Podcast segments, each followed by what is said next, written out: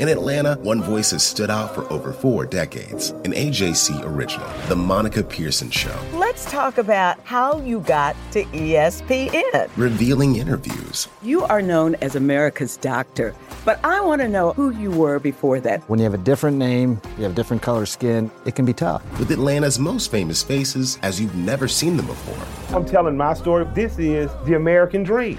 The Monica Pearson Show streaming now on AJC.com. Donald Trump has been indicted in Atlanta. We have so many court dockets to follow, but we haven't really seen anything yet. The Atlanta Journal Constitution has covered every moment of this historic case. I've been writing about this investigation for two and a half years. Our team is led by reporters Bill Rankin and Tamar Hallerman. Follow our coverage on AJC.com and listen to new in depth episodes of the award winning podcast, Breakdown The Trump Indictment, only from the Atlanta Journal Constitution.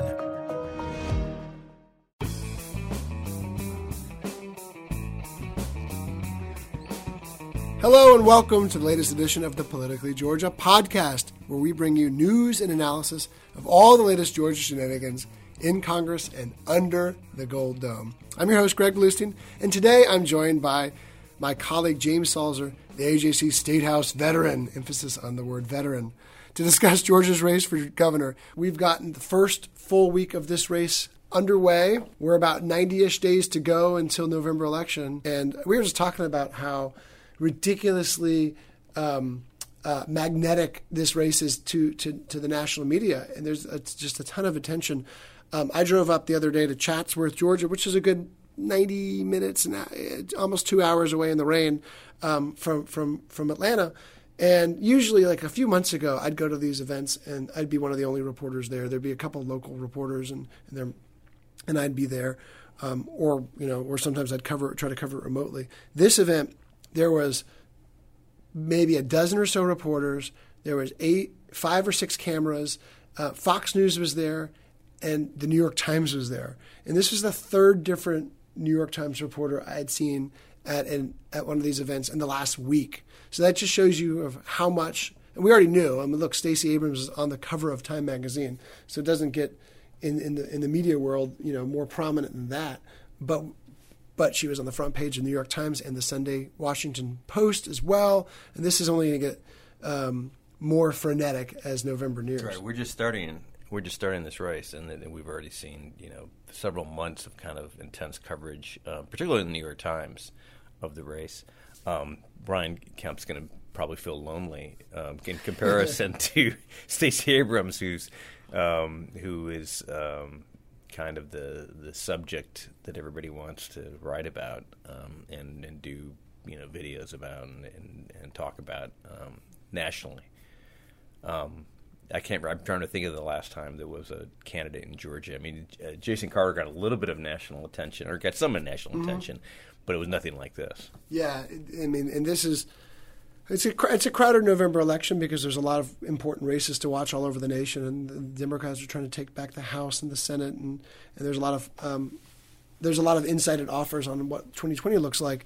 Um, but even this is pr- the premier gubernatorial race, and, and, probably one of the top th- two or three races nationally now um, because of what it portends. And the fun the fun part about this for us is we were on it long before it got all the yeah. national attention.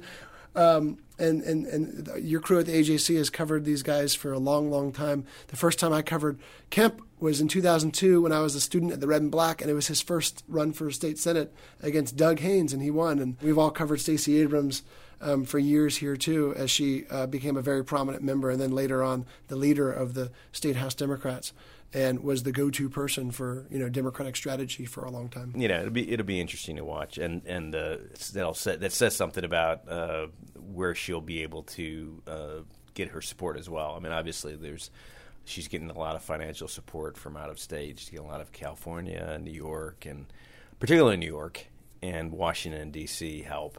Um, you know, uh, Brian Kemp will be getting that too, but it'll be from things people like the uh, Republican Governors Association. It'll be from big Washington, you know, PACs that'll dump a bunch of money into the race at some point. The other part of that is will there'll be a lot of money spent in this race um, that we won't know where it came from yeah. because there's a lot of independent groups that'll be.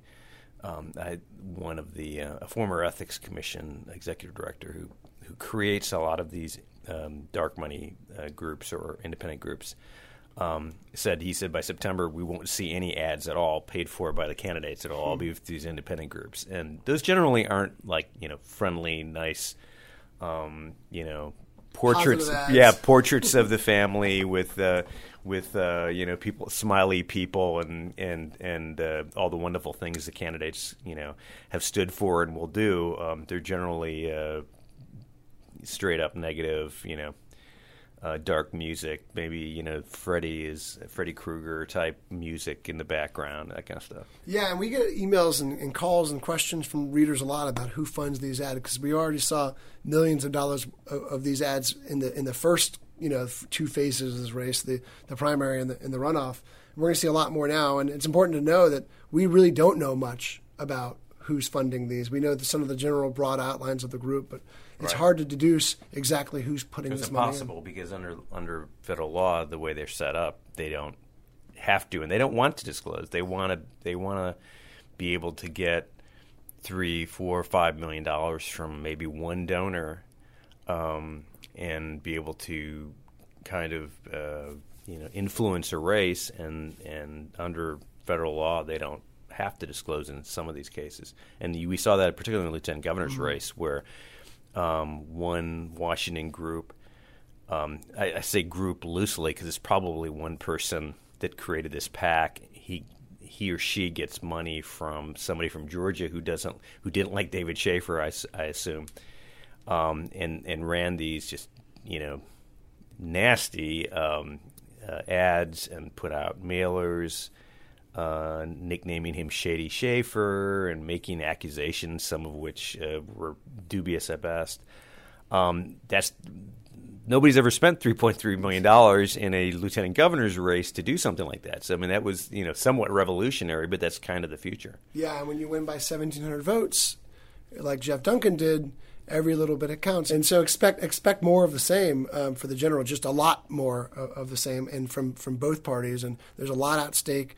Stacey Abrams has already gotten pledges from from millions of dollars of outside support from groups. George Soros gave a million bucks to the state Democratic Party, which is a giant chunk of change for a state party that's you know that, that once had so little money in its in its coffers that it struggled to buy a used car. Now they've got you know, teeming with cash. Biggest money, biggest single donation by an individual, I think, in Democratic Party history. Um, that I think Mark Taylor gave in 2006 gave around that much, but he was a candidate and he was given to kind of promote his cam- candidacy. But um, and the Soros family has also given, I want to say, close to hundred thousand dollars to directly to Stacey Abrams' campaign. So.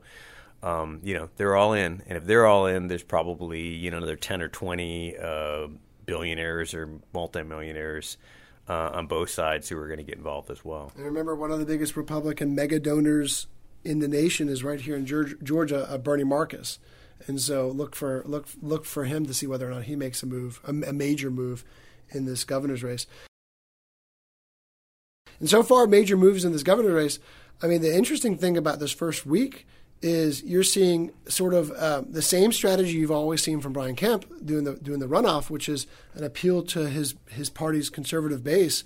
Um, he hasn't had too many public events since since he got the runoff, but the uh, two of them that we watched. One was the Unity rally where he and every other Republican leader in Georgia took to the stage and said that uh, said nice things about Kemp, but attacked Abrams as a. They called her a socialist. They called her out of touch. They called her a creature of California, a creature of New York. They said she was a, a, liberal who was too left leaning for Georgia. Um, where and the other big event from Kemp was he went and spoke to um, a, a large group of law enforcement officers, and he doubled down on another campaign issue, which was uh, public safety reform. He called for higher police pay, and he said he would give police more resources to crack down on gangs. It was one of his closing messages in the uh, doing the, the primary phase. At the same time, Abrams, meanwhile, has really avoided using Brian Kemp's name at all. I, I, I was watching one of her recent town hall uh, meetings in Dalton, and I don't think she said the words Brian Kemp at all the entire time. Well, She's not saying it maybe publicly that way, but but um, her fundraising efforts are certainly. I mean, uh, uh, pretty much any time um, either Donald Trump or uh, Brian Kemp, um, you know, pop their head out. um, they're sending a fundraising note saying, you know, you, we need to. Brian Kemp's too much. You know, I'm, I'm paraphrasing, but Brian Kemp's too much like Donald Trump, or Donald Trump is at it again.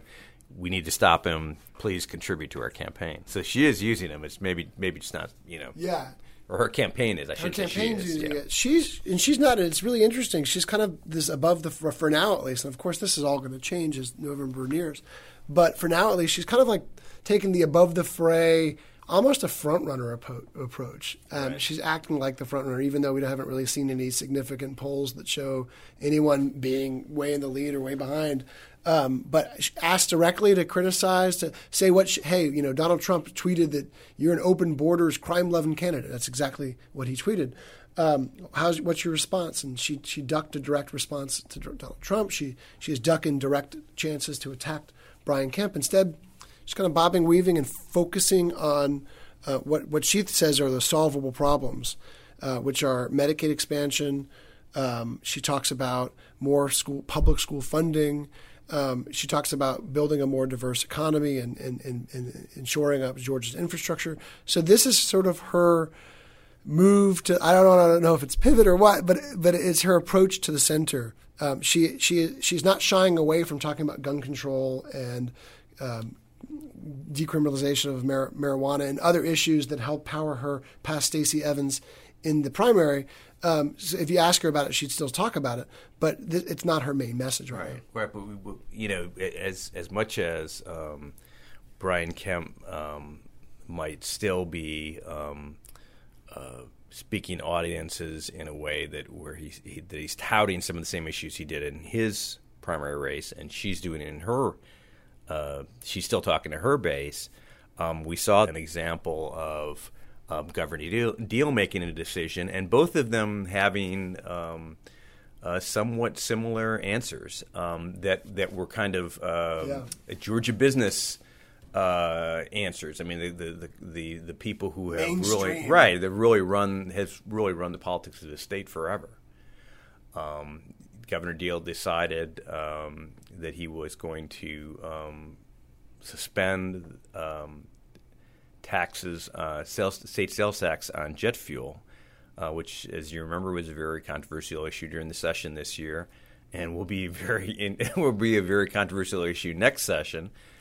Um, um, this year, there was a bill up to the Governor Deal was pushing that. Um, Delta then uh, decided to cut ties with the NRA, and uh, that didn't sit very well in an election year with Lieutenant Governor Casey Cagle and many lawmakers. Um, within a couple days, the Delta tax, as we called it, uh, they don't like us to call it that, but the Delta tax The cut. jet fuel airline tax. Yes, right. Uh, was uh, was killed, and but Governor Deal made it pretty clear, I think, early on that uh, that wasn't the end of it, and so it was the end of it. And this week, what did what did uh, Brian Kemp and Stacey Abrams say about it? Uh, they both said they uh, more or less supported the governor's decision. And flashback to February when when when the NR, when Delta cut ties with the NRA and they they basically ended this this discount for NRA members uh, that only affected maybe a dozen or so, but it was this big deal and it really in, in, infuriated conservatives back in in the spring. Um, and you had not just Casey, Casey Cagle tweeted the the unforgettable tweet that he vowed to kill any tax break that helped Delta Airlines, and it helped him win the NRA's um, endorsement, and it helped for a little while float talk that he actually could win his primary without a uh, without a runoff, which ended up not happening, of course. Um, but it sort of you know put him in a really premier spot for a little bit there. But at the same time, the other four Republicans running for the same office for governor all backed him backed his stance in, in more or less, uh, including Brian Kemp, who said he unequivocally opposed any tax break for Delta. Not only that, but he went a step further and said that state funding, state state tax dollars were being wasted on on things like uh, you know a tax break for jet fuel and should be better spent on a July Fourth weekend tax break on ammo and guns um, for, for Georgians. So he kind of took a step further than than Casey Cagle did. Flash forward to a week after the runoff. Right. You know, you got your your both your your, your general election ticket set. Governor Deal decides to suspend it temporarily for a year. Lawmakers will have to come back to it next year. And what does Brian Kemp say? He says he trusts Governor Deal's wise counsel, and um, and that the economic impact seems to be there.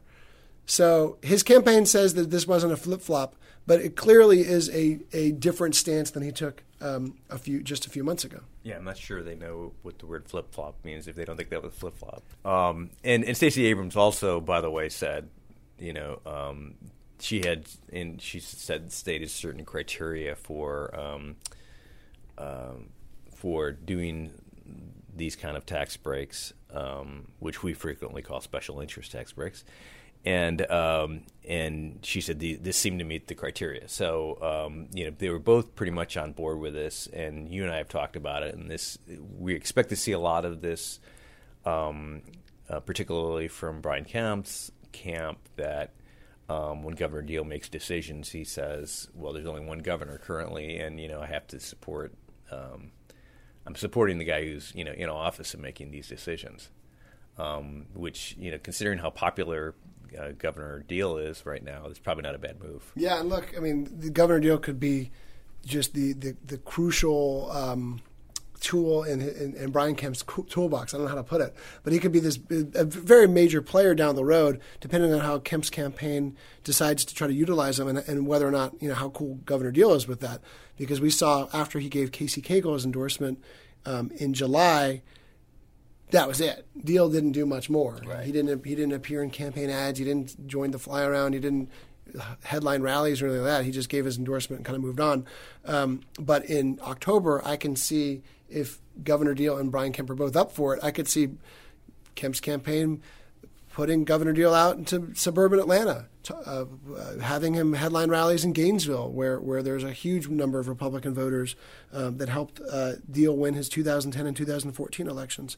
Um, one more thing about the Kemp tax break issue, too, is Kemp's always said that he wants to review all tax breaks across the board. Right. But up until last week, the only one that I knew of that he had already sort of checked off and said was, was, was fine with him was the film, film tax, tax, credit. credit uh, which he said has already proven its worth in Georgia, and was was of course um, championed by Sonny Perdue before Governor Deal, and then also by Governor Deal.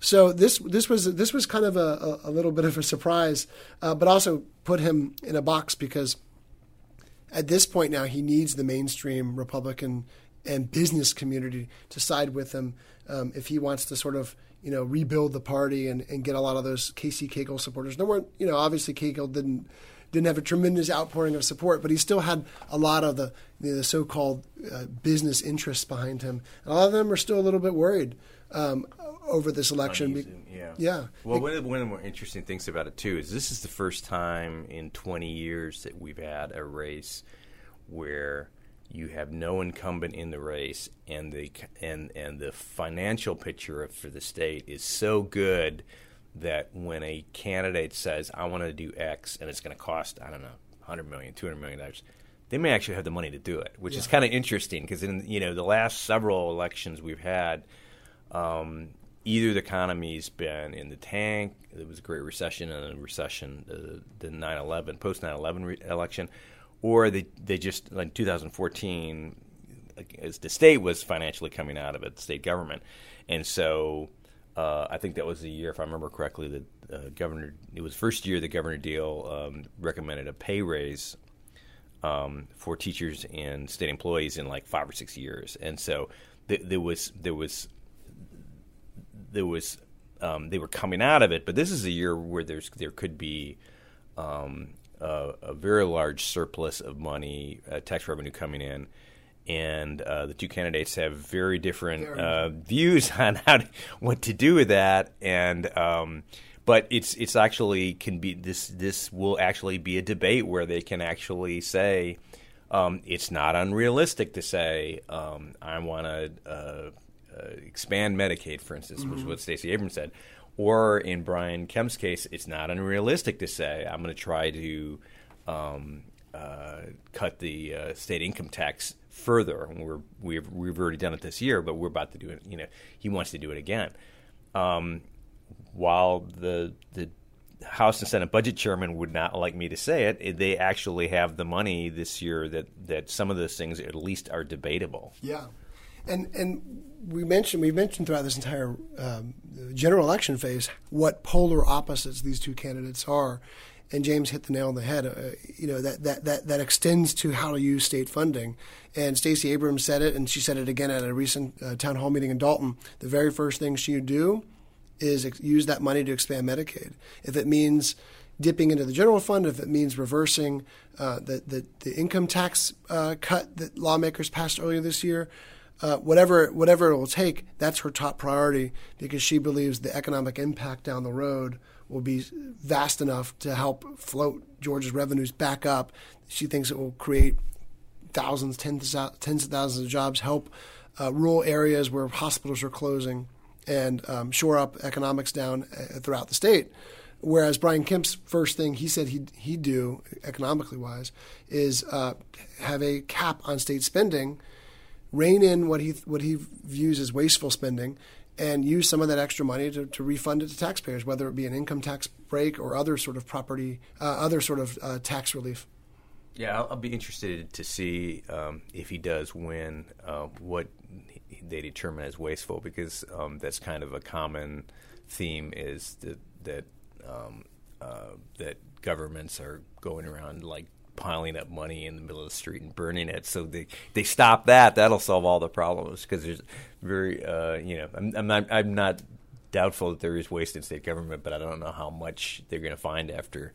Um, essentially, uh, two administrations in a row, uh, Sonny Perdue and Nathan Deal, um, where they were uh, pinching pennies at times. Um, so I'm not sure. I'm not sure they're going to find that, but um, it, it, it is it's it's um, interestingly, I think the the um, if if we if if you look at the two candidates on that issue, the cost of um, uh, Medicaid expansion is less um, if the federal government keeps its commitments, which is always a big if. Um, then reducing to the state would would would cost less than the revenue that will be lost if they um, followed through on um, cutting tax, you know, cutting the tax rate mm-hmm. down to five percent. Um, it's a greater loss to the state. Um, so that's you know that's what's interesting about this debate is that you can actually you can actually um, talk about this and think you know there's there's possibilities. Now the reality is, is that the Democrats are not going to take the legislature next year. More than like I mean, anything can happen, but yeah, more than likely, more than likely, there's still going to be a pretty strong Republican majority in, in the legislature. So Stacey Abrams gets elected. Um, I'm just taking a wild guess that they're not going to be, uh, you know, uh, ready to um, do something like Medicaid expansion, which has always been a, a uh, issue that Republicans have uh, been very strong against. Yeah, the legislature has the final say on Medicaid expansion, and if Abrams is elected, that's that's her number one priority. And I wouldn't put it, I wouldn't rule it out, but it would have to be a lot of horse trading. It would yeah. be, a, it'd be, a, it'd be a huge concession. It would take probably something, you know, she'd have to she'd have to take a top Republican priority and say this will only happen if you guys do my top priority, and you could see some sort of compromise. But that's a long way.